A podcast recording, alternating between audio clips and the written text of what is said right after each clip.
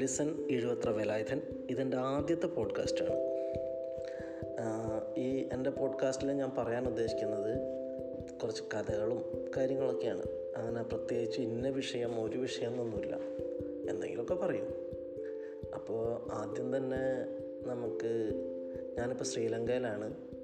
അപ്പോൾ ശ്രീലങ്കയുടെ ചരിത്രം ചരിത്രം എന്ന് പറയാൻ പറ്റില്ല ശ്രീലങ്കയുടെ ഐതിഹ്യം ഞാൻ പതുക്കെ പതുക്കെ പറയാം എന്ന് കരുതുന്നു.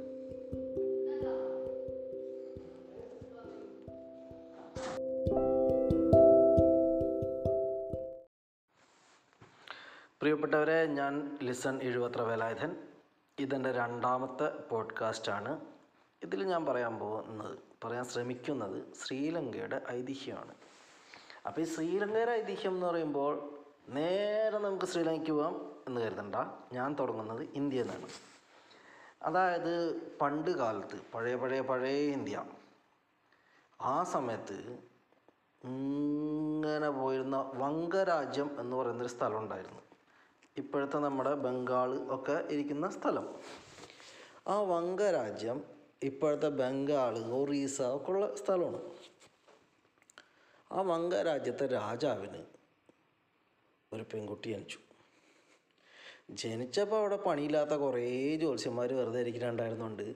അവന്മാരിങ്ങനെ കവിടി നിരത്തി ഇതൊക്കെ ഇട്ട് ഇങ്ങനെ നോക്കി കഴിഞ്ഞപ്പോൾ എന്നിട്ട് പറഞ്ഞു രാജകുമാരിയൊക്കെ അടിപൊളി തന്നെ പക്ഷെ പ്രശ്നമുണ്ട് കേട്ടാ ഈ രാജകുമാരി വലുതായി കഴിയുമ്പോൾ ഒരു മൃഗമാണ് ഈ രാജകുമാരനെ കല്യാണം കഴിക്കുക. വംഗരാജ്യത്തെ രാജാവാണിങ്ങനെ രാജാവ് അത്ര വങ്കനല്ലായിരുന്നു.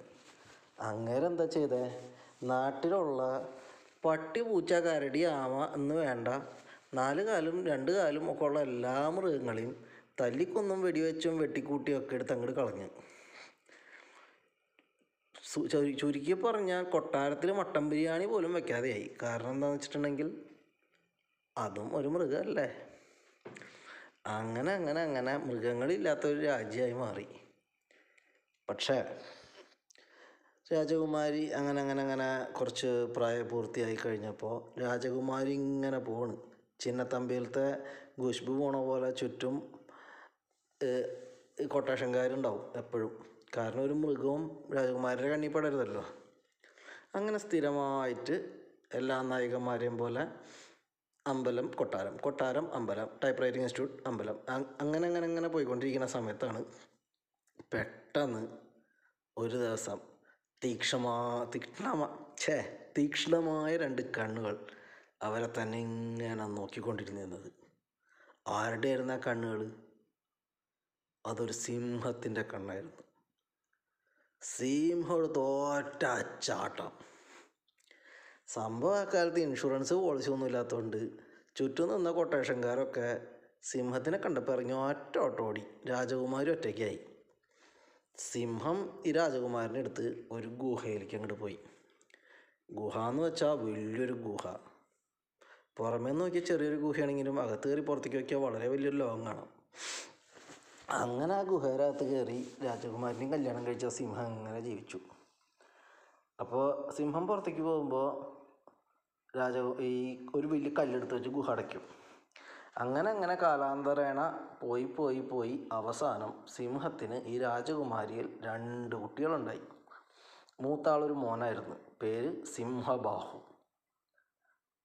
രണ്ടാമത്തത് മോളായിരുന്നു സിംഹവല്ലി.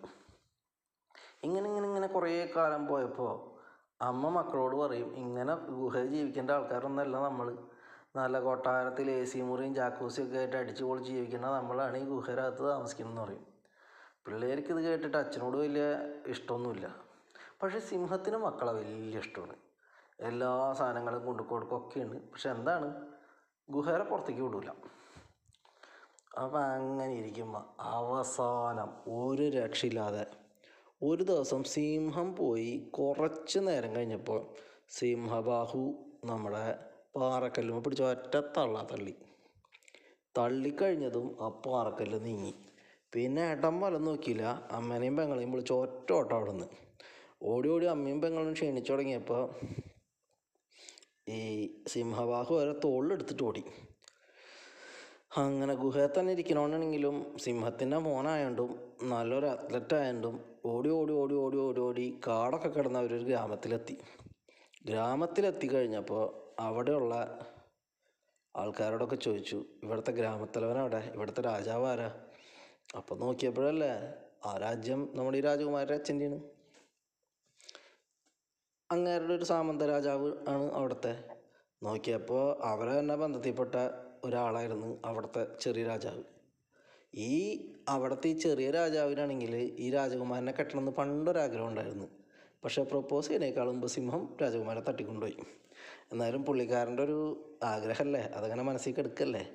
അപ്പോൾ തന്നെ മെയിൻ രാജാവിന് കമ്പിയടിച്ച് മെയിൻ രാജാവും പരിവാരങ്ങളും വന്ന് എല്ലാവരും കൂടി കൊട്ടാരത്തിൽ പോയി അടിച്ച് പൊളിച്ച് ജീവിക്കുമ്പോഴാണ് ഒരു ന്യൂസ് അതിർത്തി കടന്നൊരു ഭയങ്കര സിംഹം വന്നിരിക്കുന്നത്. ഈ സിംഹം എന്ന് പറഞ്ഞാൽ ഭയങ്കര സിംഹം. ഒരാൾക്കും അടുക്കാൻ പറ്റണില്ല. അപ്പോൾ സിംഹബാഹു പറഞ്ഞു ഇത് വേറെ ആരുമല്ല എന്റെ അച്ഛനാണ്. നിങ്ങളെ കൊണ്ടൊന്നും കൂട്ടിയാൽ കൂടൂല. ഞാൻ പോയിട്ട് അടിക്കാമെന്ന് പറഞ്ഞു. അങ്ങനെ സിംഹബാഹു പ്രേടം എടുത്തിട്ട് ഒറ്റ അപ്പോക്ക് കിടക്കിടക്കട്ടേന്നും പറഞ്ഞിട്ട് അങ്ങോട്ട് ചെന്ന് മുന്നിൽ അങ്ങോട്ട് നിന്ന് സിംഹത്തിന്റെ കുറച്ച് ദൂരമായിട്ട് സിംഹം അങ്ങനെ ഓടി വരുന്ന ഒന്നാമത്തെ ഒന്നാം തമ്പെടുത്ത് എഴുത്. അത് സിംഹത്തിന്റെ മേൽ കയറി. സിംഹത്തിനൊരു വിഷമമില്ല. പിന്നെയും സിംഹം ഓടി. ഓടി മുന്നോട്ട് വരുന്നു. അടുത്ത അമ്പ് ചെയ്തു അപ്പോഴും സിംഹത്തിനൊന്നും ഏറ്റിയില്ല. കുറച്ച് ദൂരം കൂടി ഓടിക്കഴിഞ്ഞപ്പോഴാണ് സിംഹത്തിന് മനസ്സിലായത് ഈ അമ്പ ചെയ്യുന്ന സ്വന്തം മോനാണെന്ന്. അപ്പം തന്നെ പ്ലക്കോന്ന് കണ്ട് മൂന്നാമത്തെ അമ്പും വന്ന് സിംഹത്തിന്റെ മേൽ കയറി. അതിനെ അതിജീവിക്കാൻ പാവം സിംഹത്തിന് പറ്റിയില്ല. അത്ര പാവം എന്നല്ല സ്വന്തം മോനാണ് അമ്പയെന്ന് കണ്ടപ്പോൾ സിംഹ ആകെ വിഷമിച്ച് അവിടെ വെച്ച് ഹാർട്ട് അറ്റാക്ക് വെച്ച് മരിച്ചു. അതോടുകൂടി സിംഹബാഹു അവിടുത്തെ രാജാവായി. അപ്പോൾ ഈ സിംഹബാഹുവിന്റെ അമ്മ ആ ചെറിയ രാജാവിനെ കല്യാണം കഴിച്ച് അങ്ങനെ അങ്ങോട്ട് പോയി. സിംഹബാഹു അപ്പന്റെ രാജ്യത്തെ വലിയ രാജാവായി സംഭവമായി എല്ലാം കഴിഞ്ഞപ്പോഴാണ് സിംഹബാഹുവും കല്യാണം കഴിച്ച് സിംഹബാഹുവിന് കുട്ടികളൊക്കെ ഉണ്ടായി. അതിൽ മൂത്ത മോന്റെ പേരാണ് വിജയൻ കിങ് വിജയ. അലവലാതി എന്ന് പറഞ്ഞാൽ ഭൂലോക അലവലാതി. അവനെ പേടിച്ചാർക്കും ആ വഴി നടപ്പില്ല എന്ന് പറയുന്ന പോലെ ഒരവസ്ഥ. കള്ളുകുടി ചീട്ടുകളി പെണ്ണുപിടുത്തം വേണ്ട. സകല ലവലാത്തരം കയ്യിലുണ്ട്. ഒന്നും പറയണ്ട. അവസാനം സിംഹബാഹുവിന് വട്ടായി. ഇത്രയും ഡീസന്റ് ആയിട്ടുള്ള സിംഹബാഹുവിന് ഇങ്ങനത്തെ ഒരു കുരുത്തം കെട്ടവൻ എങ്ങനെ ജനിച്ചു എന്നായി നാട്ടുകാർ മുഴുവനും. അവസാനം സിംഹബാഹു എന്ത് ചെയ്ത്? ഈ കൂട്ടുകാരെയും നമ്മുടെ വിജയനെയൊക്കെ വിളിച്ചു വരുത്തി നല്ല അടി അടിയോടടി അടിച്ചിട്ട് അവസാനം ഒക്കെ ഇതിന് തലയെല്ലാം മുടി അങ്ങോട്ട് പകുതി ചോദിച്ചു അങ്ങോട്ട് ഷേവ് ചെയ്ത് കളഞ്ഞ് ഒരു കപ്പലിൽ കയറ്റി അങ്ങോട്ട് വിട്ടു. നിങ്ങൾ എവിടെയെങ്കിലും പോയി ചാവ് ജീവിക്കുക എന്തെങ്കിലും ചെയ്യും എന്ന് പറഞ്ഞു. അങ്ങനെ കപ്പലിൽ ഇങ്ങനെ പോയി പോയി. അപ്പം മൂന്ന് കപ്പലാണ് വിട്ടത്. അതിൽ രണ്ട് കപ്പൽ എവിടെ പോയി എന്നൊരു പിടുത്തമില്ല. അതിൽ പെണ്ണുങ്ങളും കുട്ടികളൊക്കെ ആയിരുന്നു മറ്റ് കപ്പലുകളിൽ. ഈ കപ്പലിൽ മൊത്തം ആണുങ്ങളും. അങ്ങനെ അങ്ങനെ അങ്ങനെ അങ്ങനെ അങ്ങനെ പോയി പോയി പോയി പോയി പോയി പോയി പോയി താമ്രപണ്ണി അഥവാ തമ്പാപ്പന്നി എന്ന് പറയുന്ന ശ്രീലങ്കയിലെ ഒരു തീരത്ത് ഈ കപ്പലെടുത്തു. കപ്പലെടുത്തു കഴിഞ്ഞപ്പോഴല്ലേ ഈ കപ്പലിനെ കൊണ്ട് ഒരു ഇതുമില്ല. കാരണം അതിൽ വെള്ളവും ഇല്ല ഒന്നുമില്ല. അവസാനം ഒരുമാതിരി വയ്യാണ്ടായി. ചത്തതിനൊക്കെ ജീവിച്ചിരിക്കുന്നുള്ള അവസ്ഥയിലാണ് ഈ ആൾക്കാരൊക്കെ പുറത്തേക്ക് ഇറങ്ങിയത്. ആകെ ഇങ്ങനെ നടക്കുമ്പോഴുണ്ടല്ലോ. പെട്ടെന്നൊരു വല അങ്ങോട്ട് വന്നു വീണു. എല്ലാത്തിനും അങ്ങോട്ട് പൊക്കിയെടുത്ത് അങ്ങോട്ട് കൊണ്ടുപോയി.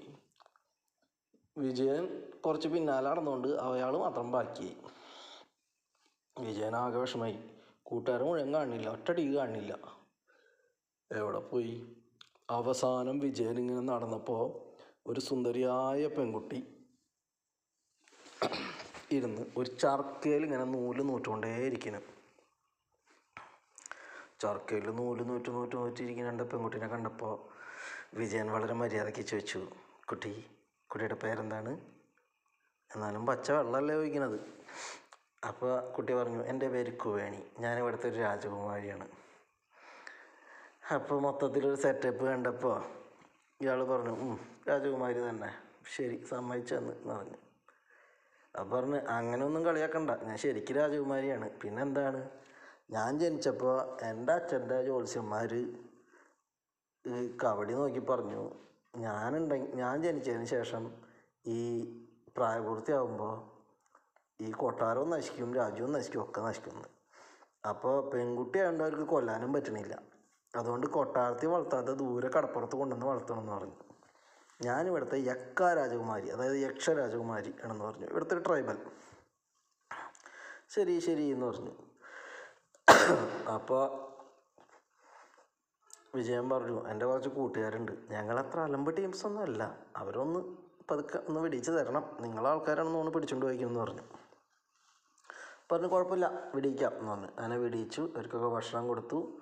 ഒക്കെ കഴിഞ്ഞു. അപ്പോൾ എഴുന്നേറ്റ് നിൽക്കാനൊരാവതായപ്പോൾ വിജയന്റെ സ്വഭാവം മാറൂലല്ലോ. അവൻ കയറി കുവേണിനെ പ്രപ്പോസ് ചെയ്തു.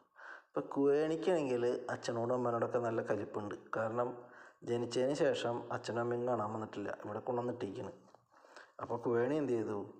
നേരെ നോക്കിയപ്പോൾ അവിടെ ഒരു കല്യാണം നടക്കുന്നുണ്ടെന്ന് വിവരം കിട്ടി. കല്യാണം ഈ അക്കന്മാരുടെ രാജകുമാരന്റെ രാജകുമാരിയൊക്കെ. അപ്പോൾ അവരൊക്കെ വെള്ളം അടിച്ച് ബോധം കെട്ട് വൈകുന്നേരം കെടുക്കണ സമയം നോക്കി പതുക്കെ ഇവരുടെ സൈന്യത്തിനോട് പറഞ്ഞു ഈ സമയത്ത് നിങ്ങൾ പോയാൽ അവിടെ വലിയ ഇതൊന്നും ഉണ്ടാവില്ല എതിർപ്പൊന്നും ഉണ്ടാവില്ല. ഓക്കെ ഇതിനെ തട്ടിക്കോളാൻ പറഞ്ഞു. അങ്ങനെ അങ്ങോട്ട് തട്ടി. അങ്ങനെ ഈ വിജയനും കൂട്ടുകാരും കൂടി രാത്രി പോയി ഒക്കത്തിനെയും വെട്ടിക്കൊന്ന് യക്കന്മാരെയൊക്കെ ഏകദേശം തീർത്തു. അപ്പോഴത്തേനും ബാക്കിയുള്ള യക്കന്മാർ കുറച്ച് പേരൊക്കെ കാട്ടിലേക്ക് ഓടി രക്ഷപ്പെട്ടു. എങ്കിലും മെയിൻ യക്കന്മാരൊക്കെ തീർന്നു. അപ്പോഴാണ് ഈ കുവേണിയുടെ അച്ഛൻ കുവേണിനെ ശപിച്ച് നീ എന്തായാലും ഞങ്ങളെ ചതിച്ചു. നീയും ഒരു കാലത്തും ഗുണം പിടിക്കാൻ പോകില്ല എന്ന് പറഞ്ഞിട്ട്. അപ്പോൾ പറഞ്ഞു ഞാൻ ഈ രാജാവിനെ കെട്ടി ഇവിടെ ജീവിക്കാൻ പോകുന്നു നിങ്ങളെ ഒരാൾക്കൊക്കെ എന്ത് ഒരാൾക്ക് എന്ന് ചോദിച്ചിട്ട് കുവേണി പറഞ്ഞു എന്തായാലും കാരണവരെ കൊണ്ട് വലിയ കാര്യമൊന്നുമില്ല. ഒന്നില്ലെങ്കിൽ വാർദ്ധക്യ പെൻഷൻ കൊടുത്ത് സൈഡിലെടുത്ത് അല്ലെങ്കിൽ ഇപ്പം തന്നെ തട്ടിക്കളഞ്ഞോ? റേഷൻ അരിയും കിട്ടും ലാഭമെന്ന് പറഞ്ഞു. അപ്പം തന്നെ അങ്ങോട്ട് തട്ടിക്കളഞ്ഞു. അങ്ങനെ എല്ലാ ചെക്കന്മാരെയും കൊന്ന് നമ്മളുടെ കുവേണി വിജയനെ കല്യാണം കഴിച്ചു. അതിനുശേഷം അവർക്ക് രണ്ട് കുട്ടികളുണ്ടായി. പക്ഷേ ഈ ഈ വിജയന്റെ ഒപ്പം വന്നിട്ടുള്ള ആൾക്കാർക്ക് അത് അത്രയ്ക്ക് അങ്ങോട്ട് പിടിച്ചില്ല. അവർ ചില പദ്ധതികളൊക്കെ ആസൂത്രണം ചെയ്തു. അപ്പോൾ എന്താ ചെയ്തേ? അത് നമുക്ക് അടുത്തതിന്റെ അടുത്ത എപ്പിസോഡിൽ പറയാം? ഇപ്പം തന്നെ പത്ത് പന്ത്രണ്ട് മിനിറ്റായി. അപ്പോൾ ഓക്കെ അല്ലേ? അടിപൊളി. അപ്പോൾ ഇനി അടുത്തതിന്റെ അടുത്ത എപ്പിസോഡിൽ ലങ്കൻ കഥ തുടരും. അടുത്ത എപ്പിസോഡിൽ വേറെ എന്തെങ്കിലുമൊക്കെ പറയാം. ശരി.